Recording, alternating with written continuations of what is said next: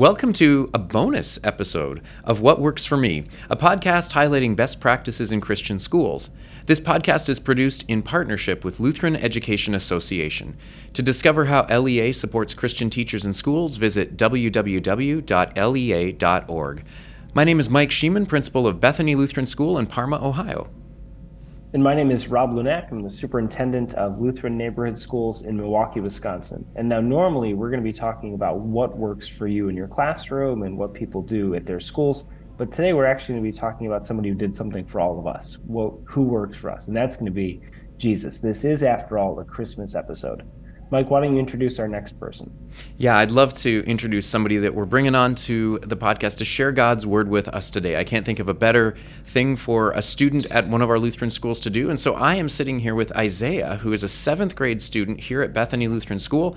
Um, Isaiah, thanks for joining us today and thanks for sharing God's word with us. And for our Christmas episode, Isaiah is going to read for us the Christmas story from Luke chapter 2. So, Isaiah, I'm turning it over to you. This comes from Luke chapter 2, 1 through 20. In those days, a decree went out from Caesar Augustus that all the world should be registered. This was the first registration when Quirinius was governor of Syria, and all went to be registered, each to his own town.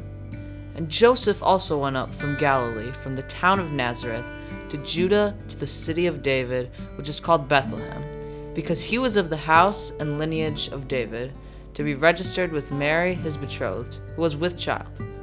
And while they were there, the time came for her to give birth. And she gave birth to her firstborn son, and wrapped him in swaddling clothes, and laid him in a manger, because there was no place for them in the inn. And in the same region there were shepherds out in the field, keeping watch over their flock by night.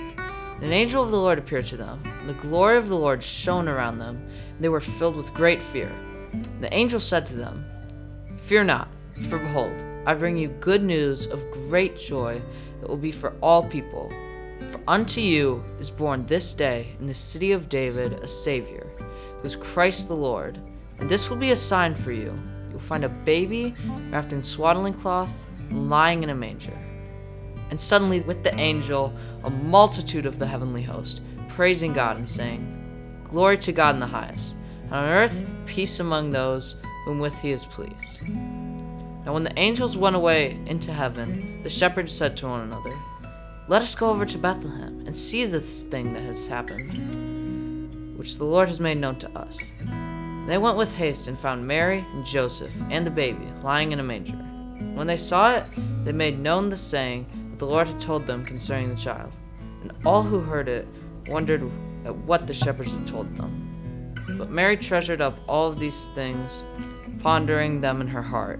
And the shepherds returned, glorifying and praising God for all that they had heard and seen, and that had been told to them. So, from myself and from Rob, have a Merry Christmas. God's blessings as you celebrate the birth of our baby king.